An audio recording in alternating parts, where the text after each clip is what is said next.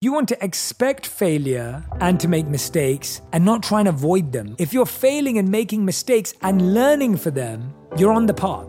If you're failing and making mistakes and not learning from them, then that's obviously not useful. But I want you to expect failure.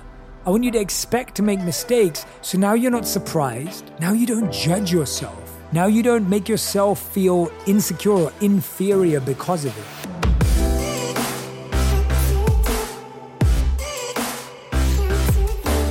Hey everyone, welcome back to On Purpose, the number one health podcast in the world. Thanks to each and every one of you that come back every week to listen, learn, and grow. Now, I know that if you're here, you're here because you want to be happy, healthy, and healing. That's what I want for myself. That's what I want for all of you.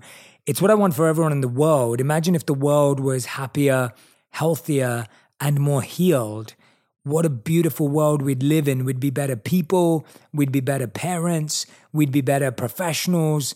It would be a truly phenomenal place to live.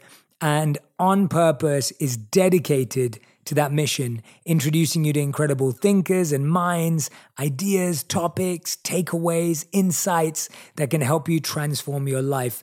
So if you're here, take a moment to just acknowledge and express gratitude to yourself for showing up for yourself. Now, today's episode is something that was sparked by a conversation with one of my dear friends, Humble the Poet.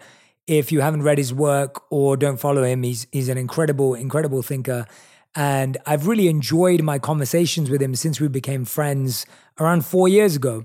And what we'll often do is we'll just find questions that we find fascinating and we'll think, we'll reflect, we'll try and come up with actionable items. And so this episode was inspired by that conversation because the question he asked me and some of the insights he shared with me, which I'll be sharing today, was what is the difference between thinking and overthinking? And we probably thought about this, ironically, for like a couple of hours, but the conversation was so brilliant that I had to share it with you and some of the things he shared with me were so fascinating. He's going to be on the podcast soon too, because he has a new book coming out. So we'll look forward to that. Now, when it comes to thinking and overthinking, I think the reason why we have to address this question is because I think we all experience overthinking. We experience over analyzing. I'm sure many of you experience brain fog or feeling cloudy because there's just so much to process. Maybe you feel like you're just constantly bombarded by information, you're bombarded by data, you're bombarded by messages and notifications. And I find that, me included, I have to be really careful about what I let in to my mind and my space. Just as we're careful about who we let into our home, we have to be careful about what we let into our mind. And as I was researching for this episode, I saw some incredible statistics that blew my mind that I want to share with you. And this study showed that the average person today processes as much as 74 gigabytes of information per day. That's as much as watching 16 movies. Can you imagine that? 74 gigabytes right? If you think about your phone, your phone might have like 256 gigabytes memory. You're processing 74 gigabytes per day, which is a huge amount of information. And when we think about our search for information, we know that Google has about over 40,000 searches every second. How many of those are you responsible for? Right? Like, just think about how often we're searching for information. And I'm not even getting into just how many YouTube views per second or minute, how many tweets per second or minute. I mean, the rate of information creation and consumption is going through the roof. And as we see this escalation in exposure to all of this information that our mind and our brain has to make sense of, it has to structure it, it has to organize it.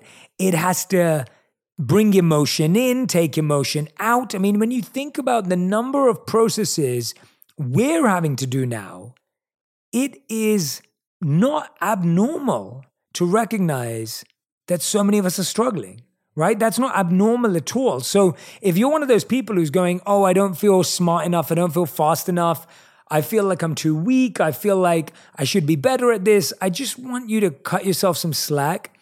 I want you to forgive yourself. I want you to give yourself a break and recognize that it's so natural that we're feeling overwhelmed because of the rate of overconsumption.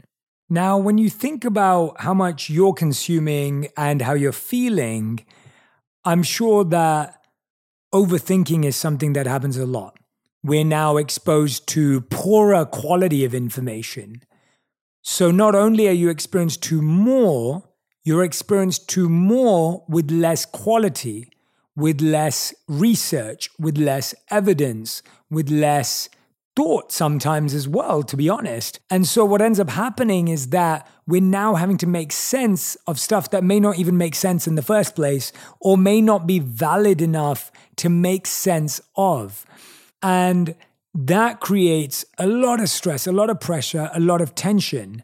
I remember when I was living in New York, I lived there for two years, I would often feel tired in the evening after a busy day, but I would feel more tired in New York than anywhere before. And when I started looking into it, I came across this idea of cognitive load.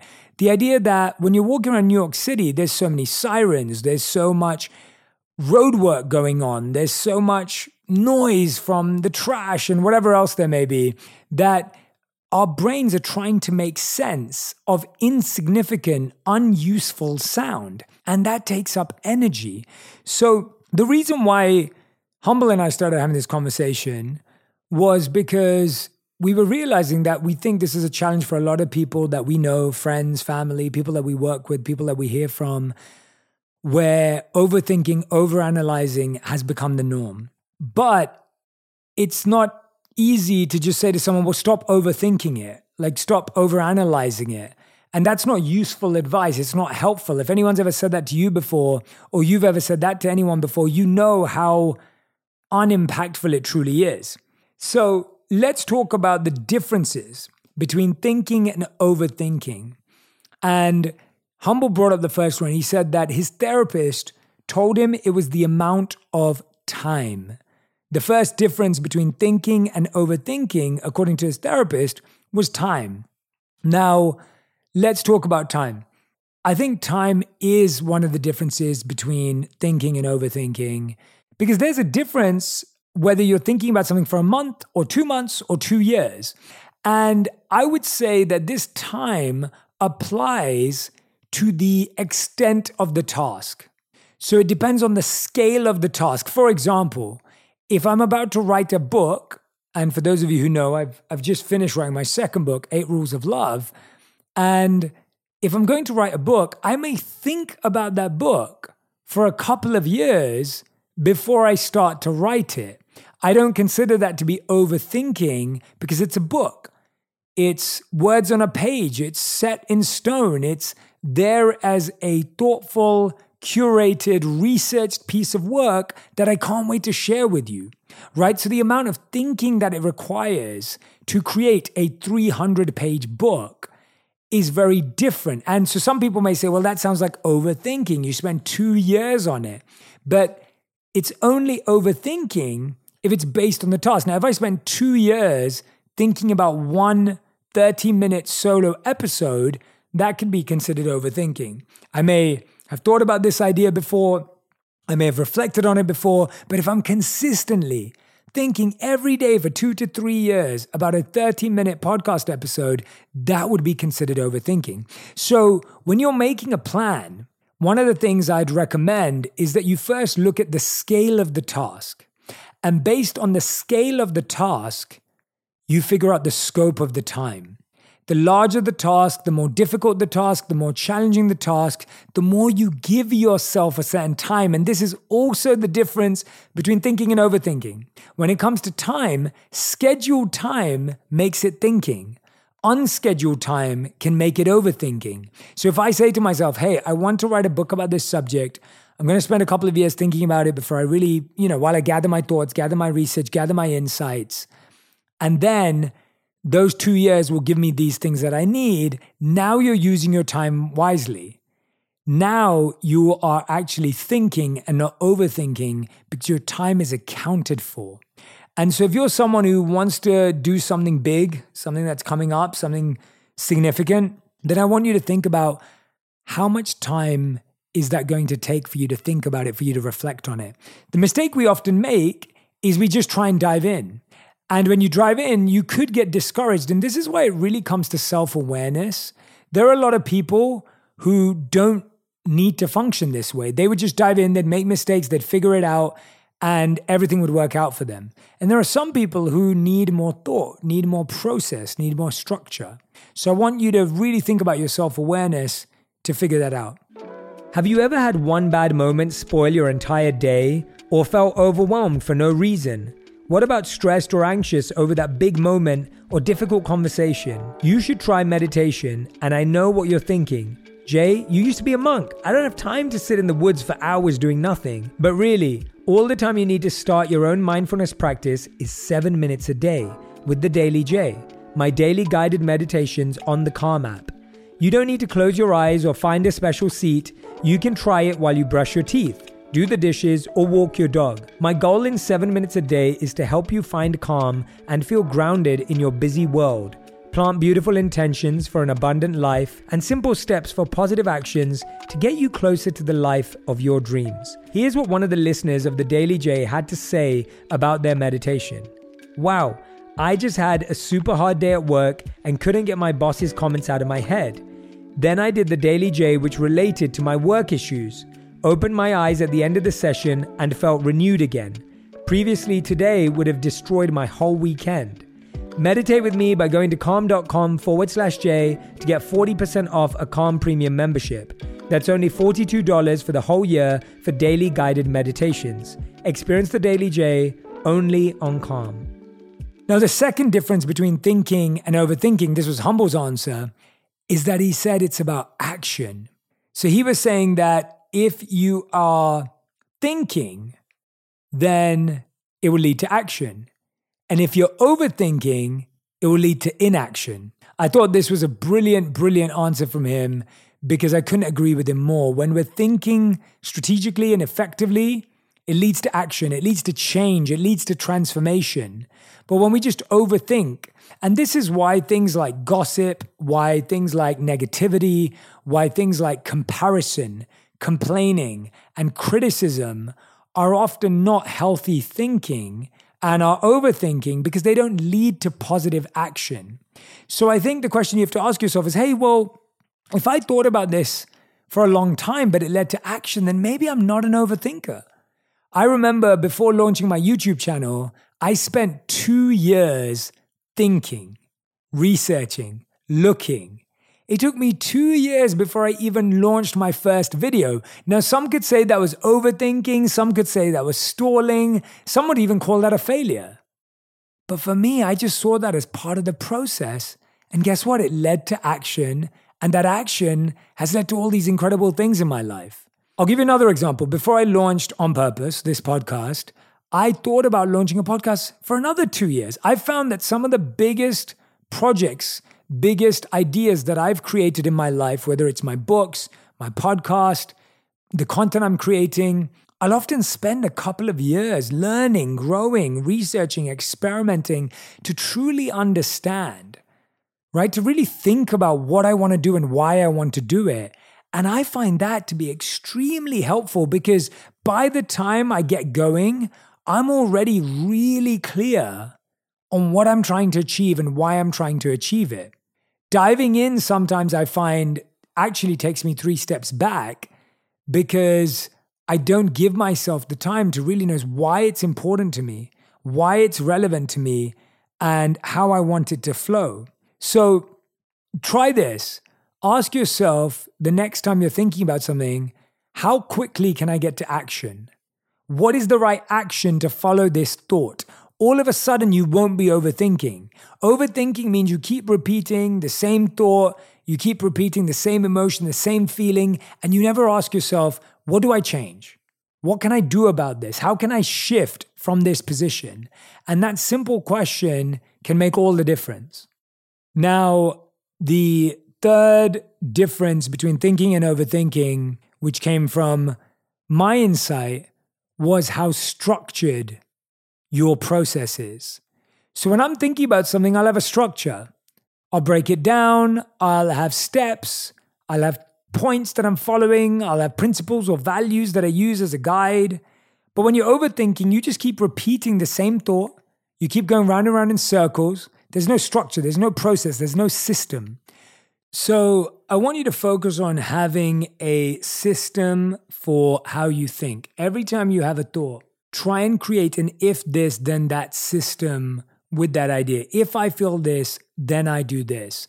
As soon as you start implementing that and practicing that, that will now become the thought pattern you carve for your mind. What we have to realize is that every thought you're having is simply a thought, a pathway in your mind that has been carved because you've walked on it so many times. It's like if you take the same route to work or to school every day, that becomes your norm. And now anything that's different to that feels random, it feels awkward, it may feel uncomfortable. All you have to do is start taking another route. And as you take that route every day, if this, then that. If it rains, then I take this route now you start to have a different approach. So the three differences between thinking and overthinking are time, action, and structure. Now, now that we know that, how do we shift into taking action? The first thing you have to remember is that you'll never ever feel ready. I don't know anyone who started something who ever felt ready. If you asked me when I launched my YouTube channel, did I feel ready? I would have said no. If you asked me before we launched on purpose if I felt ready, I would have said no. If you asked me that about a book, you asked me that about genius, you asked me that about anything we've ever done, we never felt ready. I never felt ready. If anything, it was always like, well, if we had six more months, we could do this. If we had 12 more months, we could do this. But I realized that the growth I'd make in six to 12 months of not doing something would never outweigh the growth that I would make if I did launch it. When you launch something, when you create something, when you think about something, you learn so much more than when you wait till you're ready. You wait till the perfect time. You wait till everything's calmed down, right? We always say, like, I'm just gonna wait till things settle down a bit. By then, you could lose inspiration, lose motivation, you could get busier, you could get distracted, something else comes along.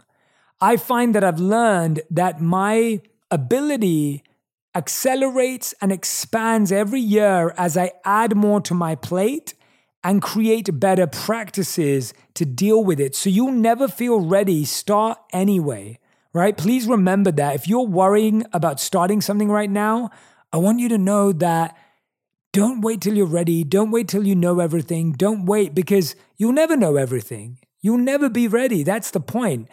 There isn't a point where you go, okay, I'm completely healed now.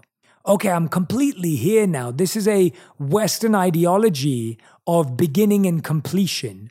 Have you ever completed anything? Like, what do you, you know, have we completed our education? No, it was just an arbitrary mark of saying you've now graduated. So, recognizing that things are more cyclical, organic in nature. Has a tree ever finished growing? No right? It's not fully grown, even as humans, right? There are parts of us that may stop growing, but they don't stop changing. And so I just want you to recognize that. The second thing I'm going to say can be counterintuitive, but you want to expect failure and to make mistakes and not try and avoid them. One of the reasons why we don't take action and why we sit in overthinking is because we're trying to plot and plan how to avoid every mistake and failure. I can honestly tell you that with every venture I've started, I have failed and made so many mistakes. Honestly, I've made so many mistakes. I've failed at so many things. And I've realized that that's just the path. When I think about things like Steve Jobs getting kicked out of Apple, can you imagine getting kicked out of your own company? What kind of failure that is? What kind of challenge that is? When you think about any of the people you admire, they have all failed and made mistakes. That is the path. If you're failing and making mistakes and learning for them, you're on the path. If you're failing and making mistakes and not learning from them, then that's obviously not useful. But I want you to expect failure. I want you to expect to make mistakes. So now you're not surprised. Now you don't judge yourself. Now you don't make yourself feel insecure or inferior because of it. Step number three, I want you to break down what you want to achieve to the smallest thing. I'll give an example. One of my friends wanted to be a movie director. And he said to me, I really want to be a movie director. I want to make Hollywood movies, right? But like big budget feature films. So I was like, okay, that's that's a big goal, right? And that could lead to a lot of overthinking because it's hard, it's far away, it takes time. Let's break it down. What do you need to do in order to do that? And he was like, well, I would need to be able to get that kind of a budget. I was like, okay, well, what do you need to do in order to get that budget? He said, well, I would have to make movies that were impressive with less of a budget. And I was like, well, what do you need to do that? And he said, well, I need to learn how to make movies. I need to learn directing and scripting. I was like, okay, how do you how do you do that? He said, well, I need to get into film school or I need to make short movies. And I said, well, which one do you want to try? He said, well, maybe I'll start with short movies. So he started making short movies. And then he went to film school because he realized there were certain skills he didn't have. Now he's on the path. But notice how if his goal was to make feature films, he would overthink about that for maybe a few decades. But when his first step was start making short movies or apply for film school, that's something you could do today. And I think people forget this that the goal is the same, but the current move looks different. It's like when you're climbing Mount Everest, that's the goal. The goal is to get to the top of Mount Everest. But every step doesn't take you to the top of Mount Everest. And so we have to recognize that the step and the goal are different. And we have to know the goal, but focus on the step. And your step may lead you in directions that you don't want. You might have to learn skills you don't care about. You might have to build qualities and character traits that you didn't even realize. I've had to develop so many more leadership qualities than I ever thought because of the team we lead. I've had to learn so much more about investments and finances than I ever thought I would need to. Because that's getting me to my ultimate goal, which is impacting 1 billion lives and making a difference in the world. So the path, the steps look very different from the goal. And we can't keep fixating saying, no, but I just want to feel this way. I just want to feel like I'm having an impact. It's like, well, no, if you really want to have an impact, you have to be ready to learn this. And the fourth and final step to start taking action is you have to be surrounded by people who are taking action. You will not move forward if you're around people who are going backwards. You will not move forward if you're around people who are happy being behind.